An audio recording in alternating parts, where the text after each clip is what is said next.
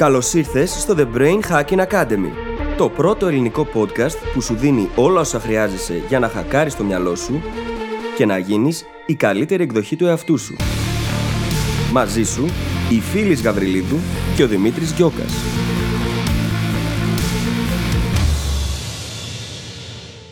Γεια σου Brain Hacker, είμαι η Φίλης και σε καλωσορίζω στο δεύτερο επεισόδιο του The Brain Hacking Academy. Αν έχεις ακούσει ήδη το πρώτο μας επεισόδιο με αντικείμενο το mindset, τότε είμαι σίγουρη πως έχεις ήδη αναθεωρήσει πολλά πράγματα για τη ζωή, αλλά και για τη μάθηση. Σήμερα θα αναθεωρήσεις και μερικά ακόμα. Λοιπόν, το αντικείμενο της συζήτησής μας σήμερα με τον Δημήτρη είναι η εκθετική αύξηση της γνώσης. Θα μάθεις γιατί μπορεί κάθε γνώση να γίνει σημαντική, πώς ακριβώς χωρούν τα ίδια τα λάθη στην εξίσωση, πώς μπορείς να γίνεις κορυφαίος σε οτιδήποτε αποφασίσεις, καθώς και τι συμβαίνει στο μυαλό όταν δυσκολεύεσαι σε κάτι. Και για ποιο λόγο φυσικά δεν πρέπει να σταματήσεις όταν δυσκολεύεσαι.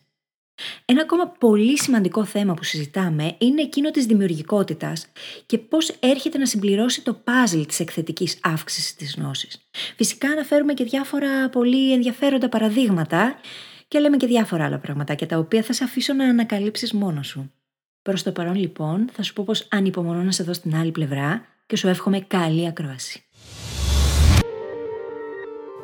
Καλησπέρα, φίλης. Καλησπέρα Δημήτρη. Τι κάνεις, πώς ήταν η εβδομάδα σου; Πάρα πολύ καλή. Η δική σου; Ήταν πάρα πολύ καλή και να σου πω την αλήθεια μου, άκουσα τουλάχιστον δύο φορές το προηγούμενο επεισόδιο αυτή την εβδομάδα και ήταν ήτανε πάρα πολύ ωραίο. Πραγματικά μου άρεσε για πρώτο μας επεισόδιο και μου άρεσε αυτά που είπαμε και νομίζω ότι σήμερα είναι η μέρα να συνεχίσουμε. Έτσι θα πάει. Φυσικά. Εγώ η αλήθεια είναι πως το συζήτησα πάρα πολύ το επεισόδιο. Και ο ενθουσιασμός που είχαμε την ώρα που το κάναμε και την ώρα που είχα όταν το συζητούσα, πέρασε. Έχουμε, είχαμε δηλαδή κόσμο εξ αρχής που περίμενε πώς και πώς να βγει το πρώτο επεισόδιο. Πραγματικά. Το σκέψου τον κόσμο που ήξερε ότι θα βγει πριν καν κυκλοφορήσει. Αυτό ακριβώς. Αυτή το περιμένεις σαν τρελή. Ναι. Ωραίο συνέστημα, ε. Υπέροχο συνέστημα και καλό είναι να έχουμε αυτό το συνέστημα σε οτιδήποτε κάνουμε. Πέρα δηλαδή από τα θέματα που συζητάμε. Ένα από αυτά που είναι πολύ σημαντικό για μένα και για σένα, αλλά εγώ το βροντοφωνάζω συνέχεια, είναι η χαρά. Μπορούμε να χαιρόμαστε αυτά που κάνουμε, διαφορετικά δεν έχει αξία. Για ποιο λόγο είσαι εκεί και κάνεις αυτά που κάνεις, αν δεν τα χαίρεσαι, αν δεν γουστάρεις πραγματικά αυτό που κάνεις εκείνη την ώρα. Είτε είναι η δουλειά σου, είτε είναι η συναναστροφή σου με τους άλλους. Παίζει πολύ σημαντικό ρόλο. Το γεγονός λοιπόν ότι χαιρόμαστε εμείς την ώρα της ηχογράφησης για όλα αυτά τα οποία συζητάμε, είναι και ο λόγος που βγαίνουν τόσο καλά τα επεισόδια και τόσο επιτυχημένα και μας αρέσουν και εμάς και στον κόσμο αρέσουν πάρα πολύ. Γιατί απλά χαιρόμαστε τη διαδικασία. Ένα από τα πράγματα που έχω μάθει από τη φίλης είναι ότι όταν έχεις κάτι το οποίο δεν σου αρέσει και όλοι οι άνθρωποι μερικές φορές έχουμε να κάνουμε πράγματα που δεν μας αρέσουν, είναι καλό να βρεις το ένα σημείο που χαίρεσαι πάλι το συνέστημα της χαράς, που χαίρεσαι μέσα στη διαδικασία και να συγκεντρωθείς σε αυτό. Mm-hmm. Είτε αυτό είναι ένα διά, είναι διάβασμα που βαριέσαι πολύ να κάνεις, είτε μια δουλειά που βαριέσαι πολύ να κάνεις. Μπορεί να χαίρεσαι για τα πιθανά αποτελέσματα. Μπορεί να χαίρεσαι για ένα κομμάτι από αυτά που μαθαίνεις. Συγκεντρώσου σε αυτά, ώστε η χαρά είναι το κυρίαρχο συνέστημα στη διαδικασία. Γιατί πολύ απλά, και θα το πούμε και αργότερα στα πλαίσια του επεισοδίου, όταν βρούμε τον τρόπο να χαιρόμαστε αυτό που κάνουμε, η δεξιότητα που πάμε να καλλιεργήσουμε ή η συνήθεια εγκαθίσταται πολύ πιο εύκολα στον εγκέφαλό μας. Γιατί ο εγκέφαλος βρίσκει, εκρίνει την τοπαμίνη που χρειάζεται τέλος πάντων και έχει το απαραίτητο κίνητρο για να φτάσει πιο γρήγορα στο τελικό αποτέλεσμα. Στο στόχο μας δηλαδή. Γιατί πολύ απλά χαίρεται, άρα του δίνουμε το λόγο να το κάνει όλο και πιο συχνά. Και με έναν ωραίο μαγικό τρόπο, ξαφνικά ακόμα και αυτό που μας φαινόταν βαρετό, εάν έχουμε βρει το σωστό τρόπο να το κάνουμε ώστε να το διασκεδάζουμε, ακόμα και αν είναι και το πιο βαρετό αντικείμενο του πλανήτη, γίνεται πάρα πολύ ενδιαφέρον. Γιατί ο τρόπος έχει Και θα απαντήσω πάνω σε αυτό που είπαμε μέχρι τώρα. Στο γεγονός ότι κάθε γνώση μπορεί να γίνει ευχάριστη, για να μιλήσουμε για το γιατί κάθε γνώση μπορεί να γίνει σημαντική. Mm-hmm. Ανεξαιρέτως το αντικείμενο που μαθαίνεις ή το αντικείμενο στο οποίο ασχολείσαι. Οι περισσότεροι γνωρίζουμε για τις έννοιες της αποταμίευσης και του ανατοκισμού. Ο ανατοκισμός είναι όταν έχεις κάποια χρήματα αποταμιευμένα και μπαίνει ένας τόκος κάθε χρόνο και οι τόκοι της επόμενης χρονιάς υπολογίζουν και τους τόκους της προηγούμενης. Οπότε το ποσό ανεβαίνει εκθετικά, όλο και πιο γρήγορα. Δεν ανεβαίνει με σταθερό Υπάρχει μια ιστορία που κυκλοφορεί, η οποία μιλάει για μια 90χρονη γραμματέα, η οποία ζούσε μια πάρα πολύ ισχυρή ζωή και πέθανε. Αυτό έχει συμβεί στην Αμερική. Και όταν πέθανε, ο δικηγόρος κάλεσε τους κληρονόμους της για να τους πει ότι κληρονομούν ένα ποσό της τάξης των 8 εκατομμυρίων δολαρίων. Πολύ παραξενεμένοι οι κληρονόμοι αναζητήσαν να δουν τι έκανε, μια γιατί οδηγούσε μια πολύ ισχυρή ζωή σαν γραμματέας, τι έκανε και μάζεψε αυτό το ποσό. Και αποδείχθηκε ότι απλά ε, ζούσε με πολύ λίγα έξοδα, οπότε άφηνε όλα τα χρήματα στην άκρη και αυτά, αυτή η τόκη, αυτός ο ανατοκισμός συνέβαινε κάθε χρόνο για πάρα πολλά χρόνια, γιατί έζησε και μέχρι τα 90. Και πήρε έναν πενιχρό μισθό μιας γραμματέα και έγιναν 8 εκατομμύρια δολάρια. Αυτό που ίσως σε εκπλήξει να μάθεις είναι ότι η ίδια ακριβώς έννοια μεταφέρεται και στη γνώση. Και όχι απλά μεταφέρεται, εφαρμόζεται με τον ίδιο ακριβώς τρόπο. Μιλάμε για την αθρηστική αύξηση της γνώσης που από ένα σημείο και μετά λειτουργεί εκθετικά. Υπάρχει τρόπος με τον οποίο μπορείς να προσεγγίσεις οποιοδήποτε αντικείμενο και να καλλιεργήσεις οποιαδήποτε δεξιότητα, ακόμα και αν δεν είχες καμία απολύτως γνώση εξ αρχής μαζί του. Για να το πούμε απλά, όταν ξεκινάς να μαθαίνεις κάτι καινούριο, οι πρώτες ώρες που αφιερώνεις δεν αξίζουν το ίδιο με τον αντίστοιχο χρόνο μετά από ένα χρόνο που μαθαίνεις το ίδιο αντικείμενο. Αν βελτιώνεσαι ένα ανά ώρα, τον πρώτο καιρό, μετά από ένα χρόνο θα βελτιώνεσαι δέκα ανά ώρα. Και αυτό συμβαίνει γιατί. Βασικά συμβαίνουν πάρα πολλά πράγματα. Mm. Κατανοείς καλύτερα το αντικείμενο, κατανοείς καλύτερα τι είναι σημαντικό και τι όχι. Έχεις πολύ προπάρχουσα γνώση για να χτίσεις οποιαδήποτε καινούργια γνώση έρχεται. Και αυτό μαζί με κάποια άλλα που θα μελετήσουμε αργότερα, οδηγεί στο να βελτιώνεσαι πάρα πολύ πιο γρήγορα. Να συνδέσω λίγο την πρώτη φάση όμως με το προηγούμενο μας επεισόδιο που έχει να κάνει με τις πεπιθήσεις, με το mindset. Μα φυσικά. Πάρα πολλοί από εμάς έχουμε μάθει πως ε, το να κάνουμε λάθη ή το να δυσκολευόμαστε λειτουργούν ανασταλτικά. Έχουμε μάθει μάλλον να τα βλέπουμε σαν ανασταλτικούς παράγοντες και όταν κάνουμε κάτι λάθος ή όταν ζοριζόμαστε θεωρούμε ότι δεν το έχουμε ρε παιδί μου και ότι δεν μπορούμε να αποκτήσουμε τη δεξιότητα ή να μάθουμε το αντικείμενο. Εκείνες όμως οι πρώτες ώρες παίζουν καθοριστικό ρόλο. Γιατί, πρώτον, δεν υπάρχει αυτό που λέμε ότι κάποιοι άνθρωποι κάποια πράγματα δεν μπορούν να τα μάθουν απλά. Μπορείς να μάθεις οτιδήποτε αποφασίσεις. Δεύτερον, η στάση που έχεις απέναντι στο αντικείμενο είναι πολύ σημαντική. Το να μην δέχεσαι λοιπόν το λάθος σαν απόρριψη και αντίθετα να το αντιμετωπίζεις σαν ευκαιρία για περαιτέρω μάθηση και ανάπτυξη είναι πολύ σημαντικό. Και τρίτον, αν φτάσεις στο στάδιο που έχεις περάσει αυτές τις πρώτες 10-20 ώρες, που ίσως να ήταν και πιο δύσκολες ή πιο ανασταλτικές, θα δεις πως έχεις ήδη φτάσει σε ένα σημείο που κατανοείς το αντικείμενο πολύ καλύτερα από ό,τι στην αρχή και μπορείς από εκεί και έπειτα να δουλεύεις και τα αποτελέσματά σου να αυξάνονται εκθετικά. Οπότε εκείνο το πρώτο στάδιο είναι πολύ κρίσιμο αλλά είναι κρίσιμο και το να δεις λίγο τη στάση και την οτροπία σου απέναντι στο αντικείμενο, για να μην την αφήσεις να λειτουργήσει σαν εμπόδιο που δεν θα σε αφήσει να προχωρήσεις. Φανταστικό.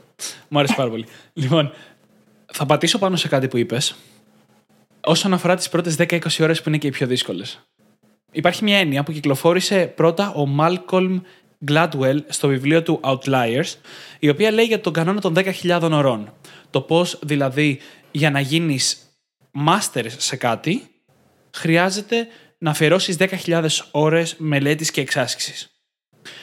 Αρχικά αυτός ο κανόνας γράφτηκε κυριολεκτικά γι' αυτό, για το πώς να γίνεις master. Για το βιβλίο αυτό, ο Gladwell μελέτησε τους καλύτερους του είδους σε διάφορα είδη. Από αθλήματα, από σκάκι, από, από οτιδήποτε. Λόγω όμως της επιτυχίας του βιβλίου και το βιβλίο έγινε bestseller, η έννοια αυτή άλλαξε και ο κόσμος άρχισε να την, μελε... την μελετάει ως ότι για να μάθεις κάτι καινούριο χρειάζεσαι 10.000 ώρες. Mm-hmm. Είμαστε εδώ αυτή τη στιγμή για να σας πούμε ότι αυτό δεν ισχύει. Ο κανόνας των 10.000 ωρών είναι εκεί αν θέλεις να γίνεις κορυφαίος στο είδος σου. Mm. Αν θες να γίνεις ένας από τους καλύτερους στον κόσμο σε αυτό που κάνεις, τότε και μόνο τότε χρειάζεται να αφιερώσεις 10.000 ώρες. Και η αλήθεια είναι ότι οι περισσότεροι από εμάς θα αφιερώσουν αυτές τις ώρες σε ένα, μπορεί και κανένα πράγμα αναλόγως στα ενδιαφέροντά μας. Από την άλλη, έχει γίνει πολλή δουλειά για να αποδειχτεί και μάλιστα ένα υπέροχο βιβλίο γι' αυτό είναι το Πώς να μάθεις οτιδήποτε σε 20 ώρες του Τζος Κάουφμαν. Το οποίο σου λέει ότι μπορείς να φτάσεις. Έχει και ένα πολύ ενδιαφέρον TED Talk, έτσι. Μπορούμε να το βάλουμε στις σημειώσεις. Για να θα πάρουμε μια ιδέα. Θα, θα το βάλουμε στις σημειώσεις, γιατί και εγώ από εκεί θα ξεκίναγα το TED Talk. Ναι. Λοιπόν, στο βιβλίο αυτό, ο Τζο Κάουφμαν μιλάει για το πώς μπορείς να μάθεις οτιδήποτε μέσα σε 20 ώρες και να το φτάσεις σε ένα αρκετά ικανοποιητικό επίπεδο για να χρησιμοποιήσει αυτή τη δεξιότητα στην καθημερινότητά σου. Ο στόχος είναι να ξεπεράσεις τις πρώτες 20 ώρες που αναγνωρίζεις ότι δεν είσαι καλός και συνοδεύονται από πολλή απογοήτευση. Και με αυτόν τον τρόπο θα μπορείς να μαθαίνεις καινούργια πράγματα σε χρόνο που φαίνεται ρεκόρ.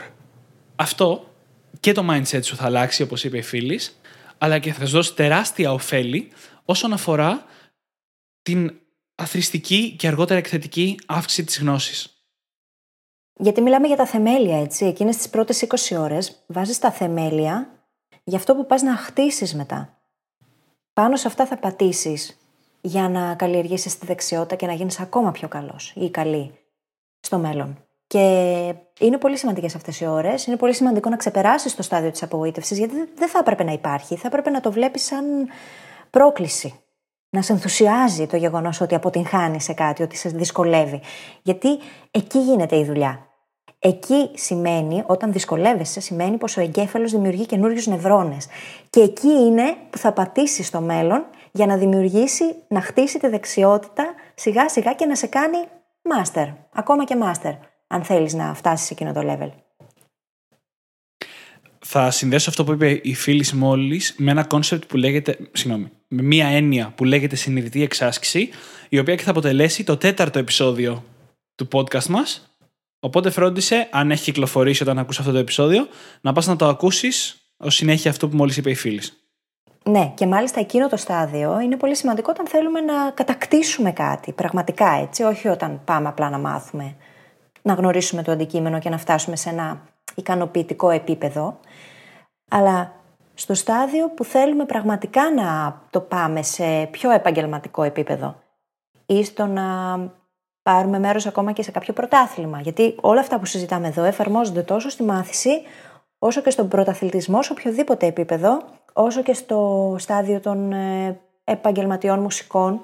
Για να φτάσει λοιπόν σε εκείνα τα επίπεδα στα οποία θεωρείσαι μάστερ στο εκάστοτε αντικείμενο που έχεις επιλέξει, χρειάζεται αυτή η συνειδητή εξάσκηση. Αλλά αυτό θα το δούμε στο τέταρτο επεισόδιο. Προς το παρόν, πάμε λίγο να δούμε πώς λειτουργεί και τι είναι όλο αυτό το πράγμα που συζητάμε σήμερα όσον αφορά την αθρηστική αύξηση της γνώσης. Θες Δημήτρη να το εξηγήσεις λίγο πιο αναλυτικά; Για να το εξηγήσουμε, θα μιλήσουμε για, το, για την έννοια του chunking. Δυστυχώς δεν έχω βρει μια καλή μετάφραση ποτέ για τον όρο. Ούτε εγώ. Ο οποίος βασίζεται στο, στο νόμο του Χεμπ. Ο οποίος νόμος του Χεμπ λέει ότι οι νευρώνες που ενεργοποιούνται μαζί μένουν μαζί. Συνεπώς, όταν εμείς μαθαίνουμε κάτι καινούριο και χρησιμοποιούμε κάποια ομάδα νευρώνων σε συνδυασμό, τότε ο εγκέφαλος μαθαίνει αυτό το μοτίβο και το χρησιμοποιεί πιο εύκολα στο μέλλον. Όσο πιο πολύ το χρησιμοποιούμε, τόσο πιο δυνατό γίνεται. Μια παρένθεση θα κάνω μόνο. Αυτό ακριβώς το έχεις κάνει με οποιαδήποτε συνήθεια δυσκολεύεσαι να σπάσεις. Δεν είναι κάτι καινούριο δηλαδή. Απλά τώρα θα στο βάλουμε λίγο σε πιο θεωρητικά πλαίσια για να καταλάβεις πώς λειτουργεί. Και είναι και ο λόγος που πλέον μπορείς να προσθέσεις το 3 και το 5 απευθείας και να βγάλεις 8 και δεν χρειάζεται να μετρήσεις με τα δάχτυλά σου. Ναι. Για να δούμε τι είναι το chunking και πώς συνδέεται και με το νόμο του Χεμπ, πρέπει να καταλάβουμε και πώς δουλεύει και τι είναι η βραχυπρόθεσμη μνήμη. Φίλης, θες να μας εξηγήσεις; Ναι. Λοιπόν, η βραχυπρόθεσμη μνήμη μας λειτουργεί ως εξής. Και θα αναφέρω και το παράδειγμα του χρυσόψαρου σε λιγάκι. Οτιδήποτε κι αν κάνουμε, δούμε, ακούσουμε, το μυαλό μας έχει την τάση να μπορεί να συγκρατήσει έως και για ένα λεπτό αυτό το ένα πράγμα. Παλιότερα πιστεύουμε ότι μπορεί να επικεντρωθεί και να συγκρατήσει 7 ή 5 ή 9, 7 συμπλήν 2 δηλαδή, αντικείμενα. Τώρα πια έχουμε δει ότι είναι πολύ λιγότερα αυτά. Φτάσαμε στο 4 δηλαδή. Πέρα από αυτό, ε, έγινε πριν κάποια χρόνια μια πολύ ενδιαφέρουσα έρευνα από τη Microsoft η οποία έδειξε ότι η βραχυπρόθεσμη μνήμη του ανθρώπου πλέον έχει μειωθεί και είναι λιγότερη και από το ίδιο του χρυσόψαρου, το οποίο χρυσόψαρο έχει βραχυπρόθεσμη στα 9 δευτερόλεπτα και ο άνθρωπος στα 8,25. Και όλα αυτά έχουν να κάνουν και με τα social media, το ίντερνετ, την τεχνολογία που έχουμε γύρω μας συνέχεια. Οπότε εκπαιδεύεται το μυαλό να μην μπορεί να συγκεντρωθεί για πολλή ώρα σε ένα αντικείμενο. Επομένως, είναι πολύ πιο δύσκολο το να συγκεντρωθούμε έτσι ώστε να μεταφέρουμε εκείνα που θέλουμε στη μακροπρόθεσμη μνήμη. Υπάρχει ένα κενό που δημιουργείται ανάμεσα σε αυτά τα δυο. Και με λίγα λόγια, η βραχυπρόθεσμη μνήμη λειτουργεί με αυτόν τον τρόπο. Βέβαια, για να φτάσουμε στο σημείο να τα μεταφέρουμε στην μακροπρόθεσμη, θα πρέπει να αποδεχθούμε ότι το μυαλό μπορεί να συγκεντρωθεί μόνο σε ένα πράγμα κάθε φορά, 100%. Δεν μπορεί να έχει διασπασμένη την προσοχή του σε πολλά αντικείμενα και να έχουμε την απέτηση να θυμόμαστε ταυτόχρονα τα πάντα. Αδύνατον. Έως και το σημείο που δεν θα θυμόμαστε κανένα από αυτά. Οπότε, το ένα κομμάτι είναι αυτό, της βραχυπρόθεσμης μνήμη. Βέβαια, το εξηγούμε λίγο χονδρικά εδώ, γιατί υπάρχουν και άλλες προεκτάσεις που θα συζητήσουμε και στο μέλλον. Αλλά στα πλαίσια αυτού που πάμε να συζητήσουμε σήμερα, αυτό νομίζω πως είναι το σημαντικότερο στάδιο το οποίο πρέπει να αναφέρουμε. Ωραία. Έχουμε λοιπόν το νόμο του Χέμπ, ο οποίος λέει ότι οι νευρώνες που ενεργοποιούνται μαζί μένουν μαζί. Και έχουμε και τη βραχυπρόθεση μνήμη, η οποία έχει ας πούμε τέσσερις θέσεις, οι οποίες κάθε μία θέση κρατάει ας πούμε μία σκέψη. Για να τα συνδέσουμε, μία ομάδα νευρώνων που ενεργοποιείται μαζί, δηλαδή μία σκέψη, πιάνει μία θέση στη βραχυπρόθεση μνήμη. Δεν πιάνει παραπάνω, δεν πιάνει όσοι είναι οι νευρώνες, ας πούμε. Ο συνδυασμός αυτών των δύο οδηγεί στο φαινόμενο του chunking, όπου όσο πιο μεγάλες ομάδες νευρώνων χτίζουμε, πρακτικά τόσο πιο περίπλοκες σκέψεις φαίνεται να μπορούμε να κρατήσουμε στο μυαλό μας. Γι' αυτό και ένας νέος μαθητής, παραδείγματος χάρη στα μαθηματικά, δυσκολεύεται στις πιο βασικές πράξεις και κάποιος στο Λύκειο μαθαίνει να κάνει ολοκληρώματα και παραγόγους με την ίδια ευκολία που στο δημοτικό ακόμα μαθαίνουν τις πράξεις. Γιατί πολύ απλά έχει δημιουργήσει πάρα πολλά μονοπάτια που οδηγούν στο ίδιο σημείο. Οπότε αυτά όλα μαζί έχουν συνδεθεί στο παρελθόν και μας φτάνουν σε αυτό το τελικό που φαίνεται εξωπραγματικά δύσκολο σε έναν μαθήτη δημοτικού, αλλά σε κάποιον που είναι στο Λύκειο είναι κάτι καθημερινό. Αλλά για κάποιον που, αλλά για κάποιον που είναι στο Λύκειο είναι κάτι καθημερινό. Ακριβώς αυτό το φαινόμενο είναι το chunking. Και είναι πάρα πολύ σημαντικό και για τη δικιά σου ζωή. Ένα πολύ κλασικό παράδειγμα είναι η οδήγηση. Όταν ξεκινάς να οδηγά, γίνεται ένα χάος από πρέπει να αλλάξω ταχύτητα, πρέπει να πατήσω το συμπλέκτη, μην ξεχάσω να πατήσω φρένο, να στρίψω το τιμόνι σωστά. Έχω κατεβάσει το χειρόφρενο. Γίνεται ένας χαμός. Και να μην συζητήσω για το να κοιτάξω τους καθρέφτες μου, έτσι. Να σου πω ένα παράδειγμα λίγο αστείο από τη δική μου εμπειρία με την οδήγηση. Ε, γινόταν όλο αυτό, ε, πάντα λειτουργούσα έτσι, γιατί όλοι λειτουργούμε έτσι, απλά τότε δεν ήξερα πώς να το περιγράψω. Μέχρι κάποια στιγμή έκανα πάρα πολλά λάθη. Ο δάσκαλός μου είχε επιβδίσει. Οπότε πάω ένα πρωί, ένα πεμπτιάτικο πρωινό ήταν, θυμάμαι, και ξαφνικά από το πουθενά τα κάνω όλα σωστά. Και έχει φρικάρει και μου λέει: Τι έκανες, Πώς το έκανες αυτό, Πώς είναι δυνατόν; Του λέω: Δεν ξέρω. Απλά μάλλον είχαν μαζευτεί όλα αυτά. Μάλλον αυτό το είπα εκείνη την ώρα. Ότι μαζεύτηκαν όλα αυτά τα λάθη, ενώθηκαν μεταξύ τους, έγιναν ένα και συνειδητοποίησα τι έπρεπε να κάνω. Και με έναν ωραίο μαγικό τρόπο, γιατί το μυαλό έτσι λειτουργεί, κατάφερα και τα έκανα. Και αυτό το κάνουμε όλοι καθ' όλη τη διάρκεια της ζωής μας. Έπρεπε να αρχίσεις να του λες για τον νόμο του Χέπ και την βραχυπρόθεσμη μνήμη. Δεν τα ήξερα τότε αυτά. Μπορεί να μας ακούσει τώρα όμως και να καταλάβει. Και γι' αυτόν ακριβώς το λόγο κάποιος πιο έμπειρος οδηγός μπορεί να οδηγεί με το ένα χέρι, ενώ στο άλλο χέρι κρατάει, μιλάει στο τηλέφωνο. Μην το κάνετε ποτέ. Μην αλλά... το κάνετε, όχι. αλλά το θέμα είναι ότι μπορείς. Μπορείς να προσθέσεις και άλλα πράγματα στο κεφάλι σου εκείνη τη στιγμή, γιατί έχεις κάνει τσάνκ την οδήγηση. Mm-hmm. Έχεις κάνει ένα κομμάτι, ένα, ένα μπλοκ γνώσης. Και γι' αυτό δεν χρειάζεται να αφιερώσεις ιδιαίτερους πόρους για να το κάνεις να κάνεις όλα αυτά μαζί. Γιατί από ένα σημείο και μετά γίνεται και αυτοματισμός και το μυαλό φτάνει εκεί με τον ευκολότερο δυνατό τρόπο. Και συμβαίνει με όλους μας έτσι. Και επίσης να πω και κάτι το οποίο το έγραψα σε ένα άρθρο τώρα πρόσφατα. Δεν είναι περίεργο που η οδήγηση είναι κάτι το οποίο μπορεί να μάθει οποιοδήποτε με το που το αποφασίσει. Δεν είναι πολύ χαρακτηριστικό παράδειγμα για το mindset. Όποιος θελήσει να το κάνει πραγματικά μπορεί. Σε όποια ηλικία κι αν είναι. Ναι. Και είναι φανταστικό το ότι όλοι δυσκολευόμαστε στην αρχή, άλλοι περισσότερο, άλλοι λιγότερο, αλλά όλοι δυσκολευόμαστε στην αρχή. Και όλοι μετά από ένα σημείο οδηγάμε ενώ μιλάμε στο τηλέφωνο, μου τζώνουμε το δίπλα. κτλ. κτλ. Ναι, είναι πολύ χαρακτηριστικό παράδειγμα, στο οποίο η κοινωνία ίδια δεν μας έχει επιτρέψει να έχουμε το mindset του δεν μπορώ. Πολύ λίγοι άνθρωποι δηλαδή συνεχίζουν από ένα σημείο και μετά να λένε Μα δεν μπορώ, δεν μπορώ, δεν μπορώ. Θες δεν θες το ξεπερνάς, γιατί είναι κάτι το οποίο είναι πολύ μέσα στην κουλτούρα μας. Οπότε εκεί πέρα δεν υπάρχει περίπτωση να πεις, ε, όπως θα έλεγες, ας πούμε, δεν είμαι καλός στα μαθηματικά, να πεις Δεν είμαι καλός στην οδήγηση, άρα δεν το κάνω. Δεν παίζει αυτό. Απλά εξασκείσαι, μαθαίνεις και ξέρεις ότι με τον καιρό εκθετικά θα γίνεσαι καλός, θα γίνεσαι πολύ καλός. Το ίδιο πράγμα εμείς θέλουμε να αρχίσεις να εφαρμόζεις σε οποιοδήποτε αντικείμενο πας να προσεγγίσεις. Και εδώ πέρα μπαίνουμε στην ίδια διαδικασία που μπήκαμε στο πρώτο επεισόδιο με το ότι όλα είναι δεξιότητες, που σημαίνει ότι αυτό μπορεί να το εφαρμόσεις σε όλα. Και πέρα από την οδήγηση, όπως είπαμε, μπορείς να το κάνεις αυτό για τα μαθηματικά, για τα αρχαία, αν είσαι στο σχολείο, για τη βιολογία στο πανεπιστήμιο ή στο σχολείο, για το Excel στη δουλειά σου, για τον προγραμματισμό, για τη ζωγραφική, για τη μουσική. Μη... Α σταματήσω. Ναι. Για όλα τέλος πάντων. να μην τα συζητήσουμε όλα, θα μας πάρουν μέρες. Αυτό ακριβώς. Δεν υπάρχει. Και μάλιστα το chunking, αυτό που συζητάμε δηλαδή σε αυτό το επεισόδιο, είναι ακριβώς η μέθοδος που ακολουθείται από όλους τους ανθρώπους ανά τον κόσμο, γιατί όλοι έχουμε τις ίδιες προδιαγραφές όταν ερχόμαστε στον κόσμο. Έχουμε τον ίδιο εγκέφαλο στην ουσία. Έναν εγκέφαλο τέλος πάντων με παρόμοιες προδιαγραφές, έτσι. Απλά ο καθένας έχει κλήσει προς κάτι άλλο, οπότε τίνει να πάει προς άλλη κατεύθυνση. Αλλά ο εγκέφαλος, σαν εγκέφαλος, σαν όργανο, σαν εργαλείο μάλλον, είναι ο ίδιος. Και όλοι μπορούμε να μάθουμε με τον ίδιο τρόπο. Θέλω εδώ να πω κάτι που δεν είχαμε συνεννοηθεί με τη φίλη, να πούμε στην αρχή. Ε, αυτό που είπε μόλις η φίλη μου συνδέεται πάρα πολύ με την έννοια του ταλέντου. θα τα ανοίξουμε το κουτάκι. Θα τα ανοίξω. Θα τα ανοίξω. Ωραία. Για πες.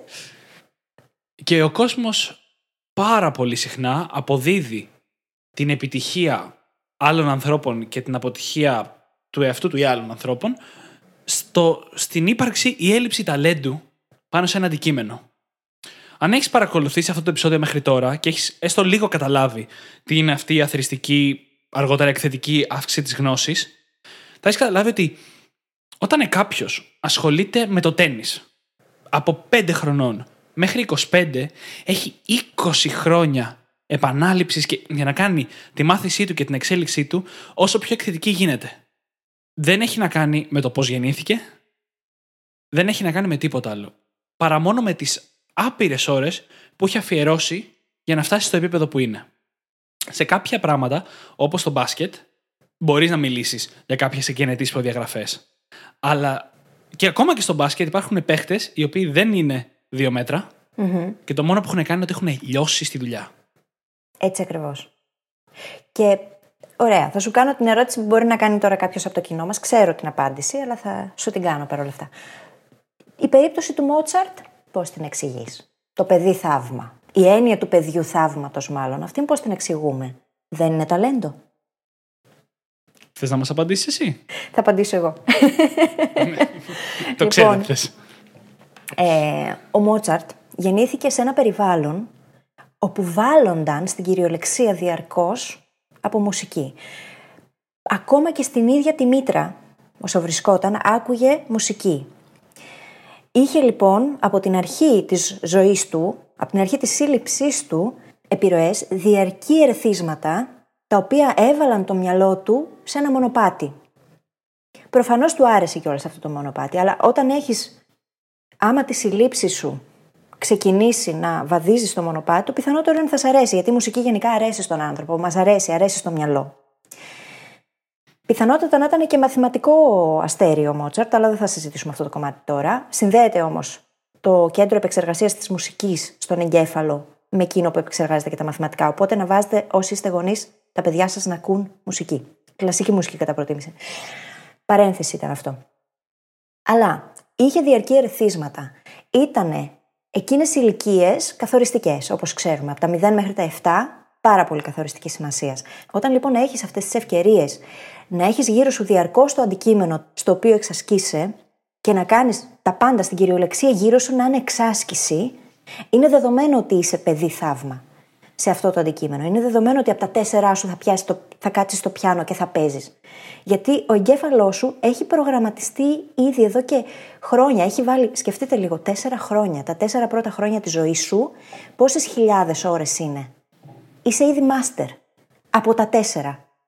Οπότε έχεις ήδη καταθέσει όχι απλά 10.000 ώρες, μπορεί και παραπάνω. Δεν πόσες ώρες είναι ε, τα τέσσερα χρόνια; Θες να κάνει την πράξη; Κάνε την πράξη. Λοιπόν, μετά που κάναμε τις πράξεις κομμένες, έτσι. είναι. 30. Πόσο είπαμε, μωρέ; 35.064 ώρες. Είπες. Είναι, είναι 35.064 ώρες.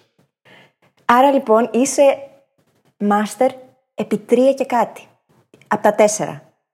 Και κάπως έτσι εξηγείται και η έννοια του πεδίου θαύματος. Η αλήθεια είναι πως έχει να κάνει με το πώς χρησιμοποιείς τον εγκέφαλο, τι ερεθίσματα έχεις δεχτεί, τι ευκαιρίες υπάρχουν στο περιβάλλον, γιατί στην ηλικία εκείνη σαφώς και δεν έχουν όλοι τις ίδιες ευκαιρίες, έτσι. Δηλαδή κάποιος άνθρωπος που θα αποφασίσει στο μέλλον, στην πορεία της ζωής του, μπορεί και μετά τα 7, μετά τα 10, μετά τα 15, τα 20, να καλλιεργήσει κάποια δεξιότητα, θα πρέπει να κάνει πιο συνειδητή προσπάθεια, γιατί Μέχρι και τα 10 είμαστε στα σφουγγάρια και δεν χρειάζεται να κάνουμε συνειδητή προσπάθεια. Όλα απορροφώνται αυτόματα. Αλλά παρόλα αυτά, η έννοια του παιδιού θαύματος για μένα είναι κάτι το οποίο κόβει τα φτερά από κάποιους ανθρώπους. Γιατί δεν γεννήθηκα έτσι, δεν έχω το ταλέντο, άρα δεν μπορώ και να φτάσω εκεί. Ενώ την ίδια στιγμή μπορεί αυτό το ίδιο το παιδί θαύμα που του μπήκε αυτή η σφραγίδα η ταμπέλα του ταλέντου πολύ πιθανό να έχει δημιουργήσει ένα fixed mindset, όπως λέγαμε στο προηγούμενο επεισόδιο, και να φτάσει μέχρι ένα σημείο και από εκεί και μετά να θεωρεί πως ε, δεν χρειάζεται να δουλέψω μωρέ αφού έχω ταλέντο και να μείνει πολύ πιο πίσω από κάποιον άλλον χωρίς αυτό το mindset, χωρίς αυτό το τρόπο σκέψης που ξέρει ότι χρειάζεται σκληρή δουλειά για να ανέβει και τελικά να τα καταφέρει πολύ καλύτερα. Άρα αυτή είναι η απάντησή μου για το παιδί θαύμα. Ε, δεν πιστεύω ότι υπάρχουν. Πιστεύω ότι είναι κάποια παιδιά τα οποία γεννήθηκαν σε ένα περιβάλλον το οποίο όντως έσπροχνε, τους έσπροχνε προς μια κατεύθυνση που τους άρεσε κιόλας. Δηλαδή ήταν συγκυρίες, ήταν ερεθίσματα, ήταν περιβάλλον και μάθαν να χρησιμοποιούν τον εγκέφαλό τους με αυτόν τον τρόπο που χρειαζόταν να τον χρησιμοποιούν για να πετύχουν σε αυτό το αντικείμενο. Μία παρόμοια αντίρρηση που έχω συναντήσει πιο συχνά από αυτή του πεδίου θαύματος είναι από παιδιά τα οποία ξεκινάνε να είναι πολύ καλά σε κάτι, χωρίς να είναι απαραίτητα παιδιά θαύματα. Απλά είναι πολύ καλύτερη από αυτόν που μου το λέει, ας πούμε, σε ένα συγκεκριμένο αντικείμενο. Στο σχολείο είχα με έναν συμμαθητή, ο οποίος ζωγράφιζε πάρα πολύ καλά. Και νομίζω το παιδί πήγε και καλών τεχνών αργότερα. Αυτό μας είχε κάνει όλους τους συμμαθητές, όχι μόνο εμένα, να νιώθουμε ότι, κοίτα να δεις, δεν το εχουμε Γιατί βλέπαμε την απόκληση ακριβώς στο διπλανό θρανίο. Κυριολεκτικά, όχι πλέον ε, αυτό που δεν βλέπαμε τότε και που καλό εσάς να δείτε τώρα είναι ότι εκτός από τις ώρες που είχε αφιερώσει ήδη από τη μέρα που ήταν μικρός και ζωγράφησε σχετικά καλά πρώτη φορά και το καλλιέργησε γιατί όλοι του λέγανε «Α, κοίτα ζωγραφίζεις καλά», οπότε στο συγκεκριμένο κομμάτι απέκτησε αναπτυξιακό τρόπο σκέψης, εκτός από αυτό, ε, θα, θα αναγνωρίσει ότι υπάρχει μια κλίση.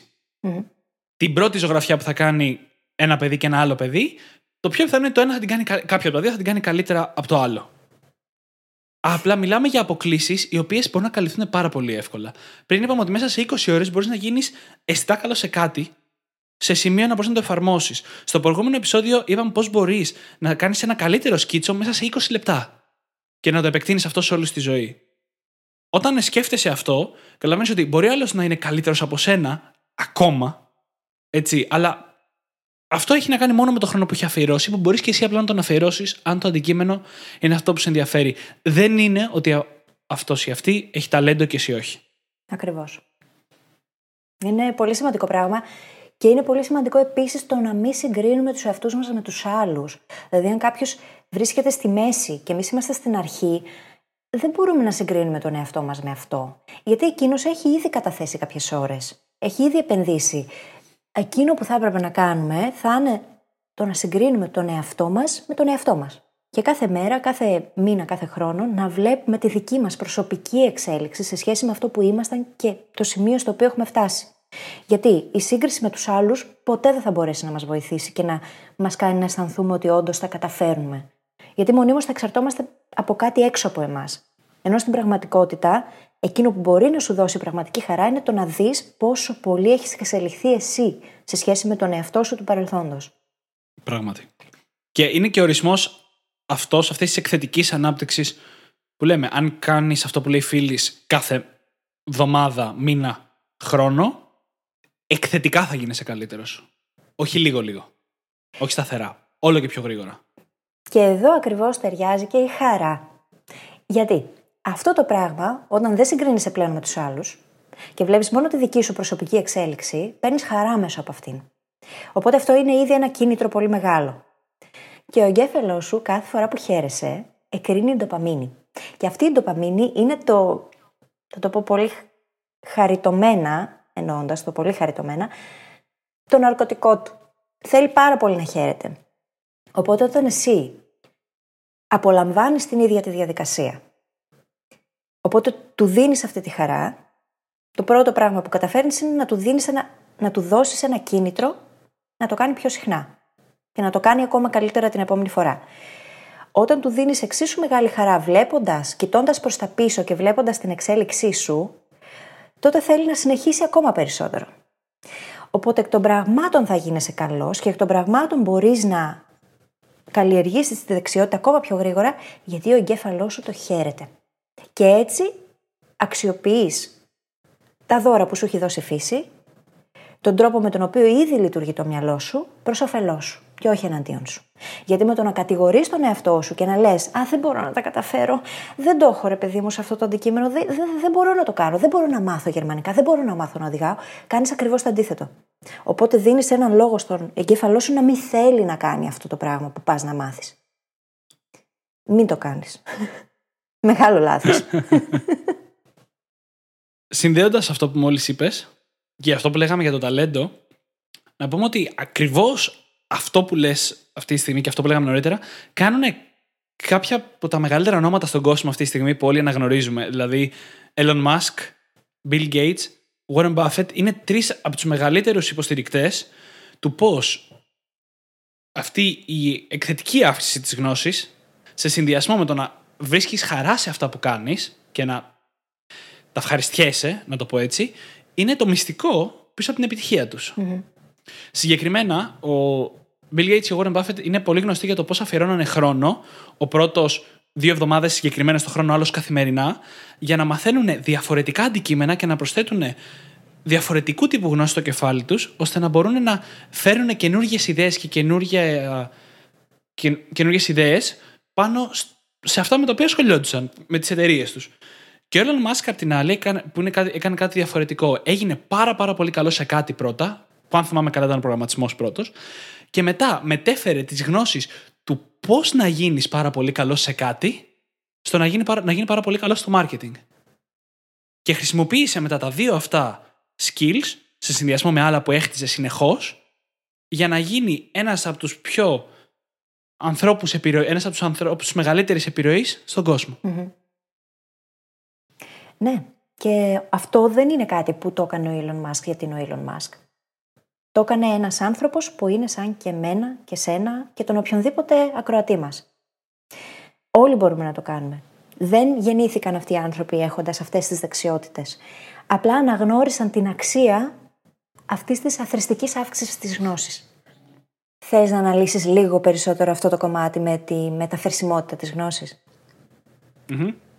Δεν ξέρω αν το παρατήρησες πριν λίγο που είπα ότι ο Bill Gates, ο Warren Buffett και ο Elon Musk εισπράτανε γνώση από διαφορετικά αντικείμενα για να τη μεταφέρουν στα αντικείμενα που τους ενδιαφέρουν. Βλέπεις όσο φανταστική και αν ακούγεται αυτή η εκθετική αύξηση της γνώσης, είναι ακόμα πιο φανταστική όταν καταλάβεις ότι μπορείς να μεταφέρεις αυτό το φαινόμενο από αντικείμενο σε αντικείμενο. Παραδείγματος χάρη, όπως ο Elon Musk έμαθε προγραμματισμό και μετέφερε τις γνώσεις του για το πώς να γίνει ειδικό σε κάτι, στο να μάθει marketing. Και μάλιστα η πιο μεταφέρσιμη και η πιο σημαντική γνώση, όπως είπαμε και στο προηγούμενο επεισόδιο, είναι το πώς να μαθαίνεις. Το πώς να γίνεις πάρα πολύ καλός σε κάτι ή καλός σε κάτι. Γι' αυτό τον λόγο, είναι ίσως πάρα πολύ σημαντικό να αφιερώσουμε όποτε έχουμε, λίγο χρόνο για να μάθουμε αντικείμενα τα οποία δεν έχουν, φαινομενικά δεν έχουν καμία σχέση με αυτό που κάνουμε. Παραδείγματος χάρη, αν ασχολείσαι, αν έχεις μια δικιά σου επιχείρηση, μπορεί να αξίζει να αφιερώσεις λίγες ώρες να δεις για ζωγραφική, γιατί θα βοηθήσει την αισθητική που η δικιά σου επιχείρηση βγάζει προς τα έξω. Ένα απλό παράδειγμα. Κοίτας, σε αυτό το σημείο ταιριάζει να αναφέρουμε το παράδειγμα του Bill Bowerman, που είναι συνειδητής της Nike. Της γνωστής εταιρείας, δεν χρειάζεται να.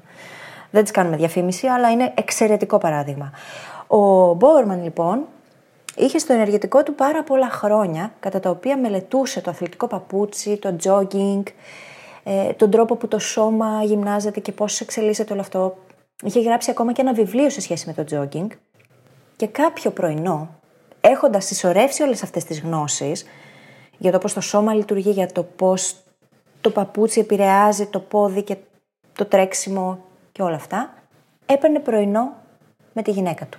Και κοίταξε τη γυναίκα του να φτιάχνει βάφλες. Και εκείνη την ώρα του ήρθε η ιδέα. Γιατί απλά είχε συσσωρεύσει αυτή τη γνώση από όλα τα άλλα αντικείμενα σε σχέση με το τρέξιμο και το jogging και εκείνη την ώρα έγινε το κλικ. Κοιτώντας μια βαφλιέρα, συνειδητοποίησε ότι αυτός είναι ο πάτος του παπουτσιού. Και κάπως έτσι ξεκίνησε η εταιρεία. Και έχουμε την Nike όπως την ξέρουμε σήμερα και το παπούτσι με τον πάτο, τον χαρακτηριστικό. Αν όντως πάρουμε τα παπούτσια τα πρώτα τέλος πάντων, τα πολύ κλασικά αυτά παπούτσια που υπάρχουν της Nike, που είναι από τα πρώτα που είχαν βγάλει, τα μοντέλα, θα δούμε ότι ο πάτος από κάτω είναι σαν βαφλιέρα. Και είναι πολύ χαρακτηριστικό παράδειγμα αυτό. Γιατί μιλάμε για γνώση την οποία την πήρε από άλλα αντικείμενα, ήρθε κάτι άσχετο το οποίο δεν θα το βλέπει κανείς άλλος άνθρωπος, δεν θα το αναγνώριζε έτσι, επειδή ακριβώς υπήρχε αυτή η γνώση από πίσω όμως, και κόλλησε. Και είχε αυτή την εφεύρεση την οποία κανεί άλλος άνθρωπος μέχρι τότε δεν είχε σκεφτεί. Πολύ ωραίο παράδειγμα. Και αυτό τώρα είναι ένα παράδειγμα ανάμεσα στα χιλιάδες, ανάμεσα στα εκατομμύρια, έτσι. Πριν αρχίσουμε την ηχογράφηση, η φίλης μου έλεγε πως αυτό συνδέεται πάρα, πάρα πολύ με τη δημιουργικότητα και μάλιστα μου έφερε το συγκεκριμένο παράδειγμα του ιδρυτή της Nike ως ένα παράδειγμα τρομερής δημιουργικότητας που έρχεται από αυτή την εκθετική αύξηση και συσσόρευση της γνώσης. Θες να μας πεις περισσότερα; Ναι, λοιπόν. Εγώ θεωρώ ότι πραγματική ευφυΐα είναι η δημιουργικότητα. Δεν έχει να κάνει ούτε με αριθμούς, ούτε με τίποτα έχει να κάνει με εκείνα τα βιώματα, εκείνες τις γνώσεις που εμείς έχουμε συσσωρεύσει, που με τον καιρό λειτουργούν εκθετικά και μπορούν να μας οδηγήσουν στο σημείο να κοιτάξουμε απλά ένα αντικείμενο και να δούμε κάτι που κανένας άλλος άνθρωπος μέχρι εκείνη τη μέρα, εκείνη τη στιγμή δεν είχε δει. Και στην ουσία αυτό είναι που έχει πάει μπροστά και τον πολιτισμό μας και την ανθρωπότητα. Δεν θα είχαμε ούτε καρέκλες για να καθόμαστε αυτή τη στιγμή αν δεν λειτουργούσε έτσι το ανθρώπινο μυαλό δεν θα είχαμε ούτε φωτιά. Δεν θα είχαμε τίποτα από όλα αυτά. Η δημιουργικότητα λοιπόν είναι κάτι το οποίο πάρα πολλοί άνθρωποι έχουν λανθασμένα συνδέσει με το καλλιτεχνικό κομμάτι. Ότι οι δημιουργικοί άνθρωποι είναι εκείνοι που ζωγραφίζουν, που γράφουν μουσική, που τραγουδούν, που παίζουν θέατρο. Αυτό δεν ισχύει. Δημιουργικοί είμαστε καθημερινά σε πάρα πολλές ευκαιρίες για να μην πω ανα πάσα στιγμή. Δημιουργικός γίνεσαι κάθε φορά που έχει κίνηση και αποφασίζεις να πας από άλλη διαδρομή για να φτάσεις στον προορισμό σου. Δημιουργικός είσαι κάθε φορά που υπάρχει ένα πρόβλημα στη δουλειά και εσύ σκέφτεσαι μια πολύ ενδιαφέρουσα λύση που κανείς άλλος δεν είχε σκεφτεί. Δημιουργικός είσαι όταν ο τρόπος με τον οποίο μαθαίνεις κάτι τόσο καιρό δεν λειτουργεί, οπότε λες, θα δοκιμάσω να το κάνω αλλιώς. Αυτό είναι δημιουργικότητα. Η δημιουργικότητα λοιπόν έχει να κάνει με την αποκλίνουσα σκέψη, με το να κάνεις ερωτήματα που κανείς άλλος νωρίτερα δεν είχε θέσει. Έχει να κάνει με την βήθηση, την απορρόφηση μέσα σε συγκεκριμένα γνωστικά αντικείμενα, έτσι ώστε να αποκομίσεις εκείνες τις γνώσεις που θα οδηγήσουν το μυαλό σου στο να γεννήσει ιδέες, γιατί κάποια στιγμή θα έχει γεμίσει τόσο πολύ, θα έχει μπει τόσο βαθιά στο αντικείμενο, που τα πάντα θα του φέρουν ιδέες σε σχέση με αυτό το αντικείμενο. Και επίσης έχει να κάνει και με το παιχνίδι. Το οποίο παίζει πολύ σημαντικό ρόλο. Και όταν έχουμε φτάσει στο σημείο να έχουμε εκθετικά αυξήσει τη γνώση μας πάνω σε κάποιο αντικείμενο, τότε το μυαλό μας αρχίζει και παίζει μαζί του. Και παίζει σημαίνει γίνεται δημιουργικό. Και αυτό γίνεται πάρα πολύ ενδιαφέρον. Για τον Einstein, για παράδειγμα, που είναι και ένας από τους αγαπημένους μας, αυτό λειτουργούσε πάρα πολύ καλά. Στην ουσία το είχε ανακαλύψει διαστητικά, καθαρά. Γιατί έβλεπε ότι δεν μπορεί να μάθει με τον κλασικό τρόπο που του δίνανε και ότι το μυαλό του χρειάζεται τη δημιουργικότητα για να είναι να λειτουργεί στο 100% του. Και σκέψω ότι κάθε φορά που έπεφτε σε αδιέξοδο, άφηνε το πρόβλημα στην άκρη και πήγαινε και έπαιζε βιολί. Ένα παράδειγμα. Και την ώρα εκείνη που το μυαλό του γινόταν δημιουργικό, φαινομενικά με κάτι άσχετο, ερχόταν με έναν ωραίο και μαγικό τρόπο η λύση. Οπότε η δημιουργικότητα είναι κάτι το οποίο έχουμε μάθει να ερμηνεύουμε τελείως λανθασμένα, αλλά στην πραγματικότητα είναι κάτι το οποίο είναι έμφυτο σε όλους τους ανθρώπους.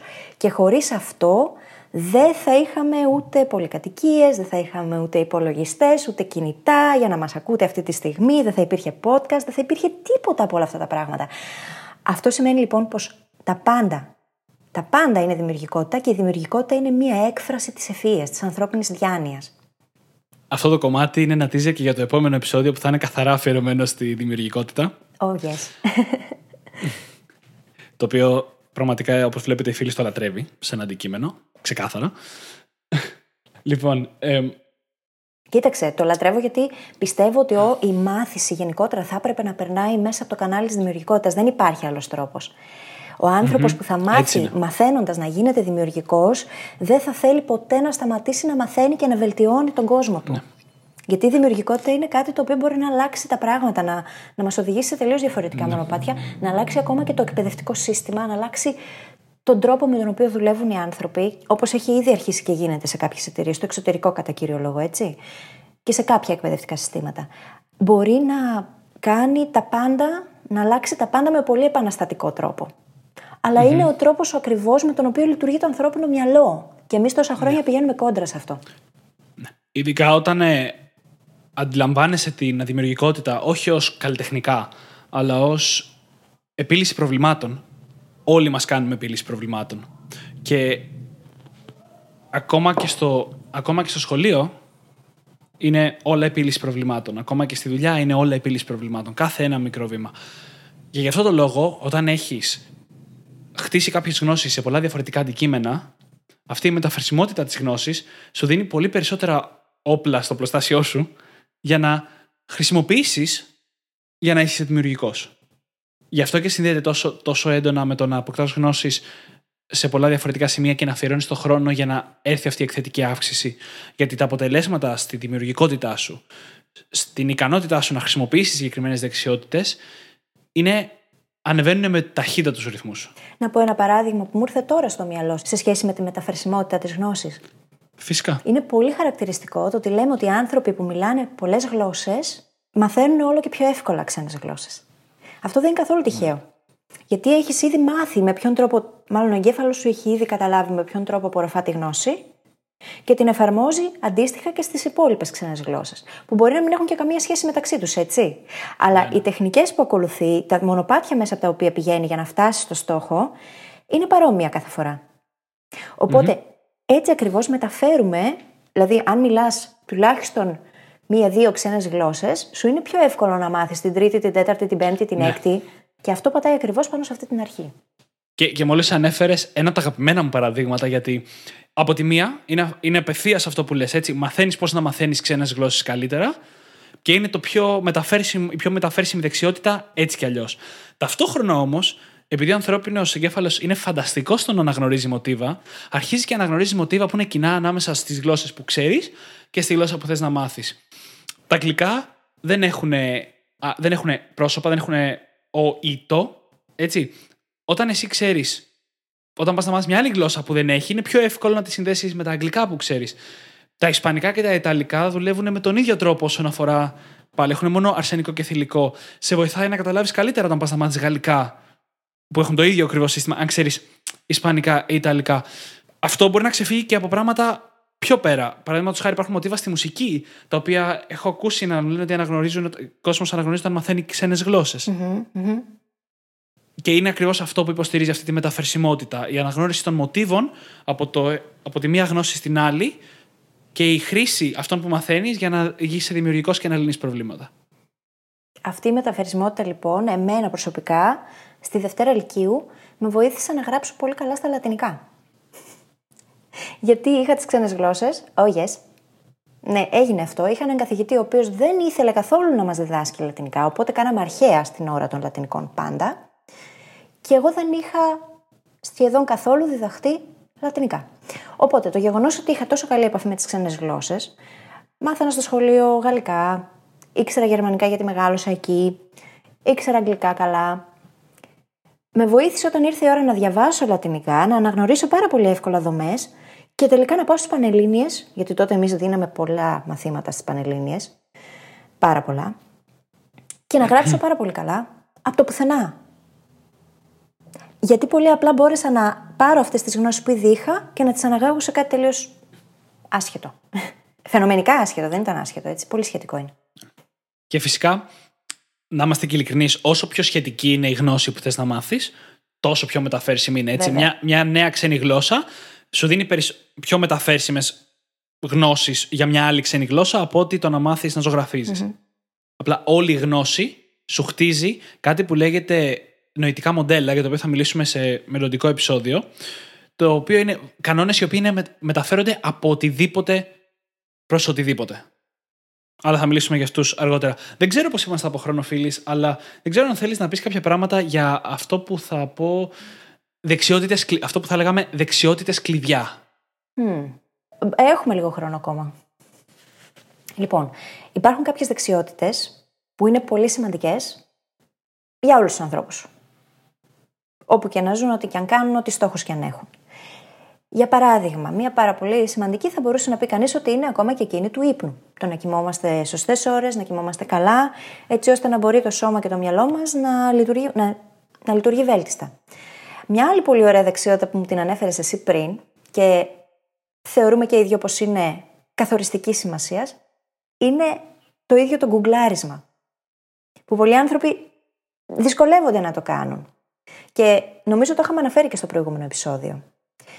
Το είχαμε, ναι. Ε, είναι πολλοί εκείνοι μεταξύ μας οι οποίοι δεν ξέρουν πώς να χρησιμοποιήσουν σωστά το Google. Θα έπρεπε αυτό να διδάσκεται στο σχολείο παρεπιπτόντω. Γιατί είναι από τα σημαντικότερα πράγματα που χρειάζεται καλείται να κάνει ο σύγχρονος άνθρωπος για να εμπλουτίσει τις γνώσεις του. Το να γνωρίζει πώς να βρει την πληροφορία λοιπόν είναι πολύ σημαντική δεξιότητα και είναι καθοριστική σημασίας. Όποιο και αν είναι το αντικείμενο, η φάση ζωής, το επάγγελμα, δεν έχει καμία σχέση το πού βρίσκεται κανείς στο μονοπάτι της ζωής του, αλλά αυτό είναι μια δεξιότητα την οποία τη χρειαζόμαστε. Βασικά ισχύει ότι η γνώση στο ίντερνετ πλέον είναι άπειρη. Ό,τι ψάχνεις και ό,τι χρειάζεται να μάθεις, μπορείς να το βρεις. Γι' αυτό και η ικανότητα του να βρεις ό,τι χρειάζεσαι, κυριολεκτικά ό,τι χρειάζεσαι, όχι το πιο απλό πράγμα, είναι μία από τις πιο σημαντικές δεξιότητες και γι' αυτό και την έχουμε αναφέρει ήδη δύο φορές σε δύο επεισόδια. Υπάρχουν και άλλες όμως. Καταρχάς, υπάρχουν κάποιες που τις θεωρούμε δεδομένες σήμερα και δεν ήταν πάντα, όπως η ανάγνωση και η γραφή. δεν θα μπορούσες να μάθεις τίποτα αν δεν ήξερες να διαβάζεις και να γράφεις. Και σήμερα το θεωρείς δεδομένο, αλλά δεν είναι πολλά χρόνια που πολλοί κόσμος δεν ήξερε. Μία από τις πιο βασικές και ο λόγος που εγώ και φίλοι είμαστε εδώ αυτή τη στιγμή είναι το να μαθαίνεις πώς να μαθαίνεις. Το να ξέρεις πώς να μαθαίνεις. Αν μπορείς να μάθεις ό,τι θελήσεις πιστεύεις ότι μπορείς, που λέγαμε και στο προηγούμενο επεισόδιο, τότε όλα τα υπόλοιπα θα έρθουν μόνα τους. Θα, θα λάβει χώρα και αυτή η εκθετική αύξηση της γνώσης. Θα μπορείς να είσαι και πιο δημιουργικός γιατί θα έχεις περισσότερα όπλα για να χρησιμοποιήσεις. Είναι ίσως η πιο σημαντική δεξιότητα να καλλιεργήσεις. Και φυσικά υπάρχουν και κάποιες άλλες πολύ σημαντικές, όπως είναι το να μπορείς να βρεις αυτή τη γνώση, παραδείγματος χάρη το να γκουγκλάρεις, ή το να επικοινωνήσει με άλλους ανθρώπους. Γιατί και η επικοινωνία είναι από, πιο, από τις πιο σημαντικές δεξιότητες που θα σε βοηθήσουν ανεξαιρέτως με το, με, με το τι ασχολείσαι. Και να πούμε κιόλας ότι το κομμάτι της ανάγνωσης και της γραφής ακόμα θα ήθελα κάποια στιγμή να το συζητήσουμε σε μεγαλύτερο βάθος γιατί τα έχουμε διδαχτεί και με λίγο λάθος τρόπο. Οχ, Μεγάλες φουρτούνες ανοίγεις. Συγγνώμη, αλλά τι να κάνω, είναι η αλήθεια. Τα έχουμε διδαχτεί με λίγο λάθος τρόπο, οπότε η προσέγγιση που έχουμε απέναντί τους είναι πάνω σε λάθος βάση και πιστεύουμε ας πούμε ότι το φυσιολογικό είναι να διαβάζουμε 200 περίπου λέξεις ένα λεπτό. Δεν ισχύει. Μπορούμε να διαβάσουμε πολύ πιο γρήγορα, πολύ περισσότερο. Πως το να γράφουμε σημαίνει πως ταυτόχρονα πρέπει να κάνουμε και επιμέλεια του κειμένου. Γιατί έτσι μας μάθανε να γράφουμε, να διορθώνουμε την ώρα που γράφουμε. Ούτε αυτό δεν ισχύει. Και αυτό μπορεί να μας βοηθήσει να καλλιεργήσουμε τη δεξιότητα του να γράφουμε πάρα πολύ γρήγορα και πολύ περισσότερα από αυτά που ενδεχομένως φανταζόμαστε ότι μπορούμε. Γενικότερα είναι πράγματα, αυτές οι, οι θεμελιώδεις δεξιότητες, στην ουσία είναι πράγματα τα οποία μπορούμε ακόμα και αυτά να τα καλλιεργήσουμε και να τα βελτιώσουμε ακόμα περισσότερο σε όποια ηλικία κι αν είμαστε. Εσύ τι λες Δημήτρη; Δηλαδή, ναι, ναι, είναι... Τα ξέχασα αυτά πριν. Δεν μου ήρθανε βασικά. Ντροπή μου. πράγματα, ε, πράγματα όπως να διαβάζεις πιο γρήγορα, το γνωστό και ως speed reading. Να εξελίξεις τη μνήμη σου.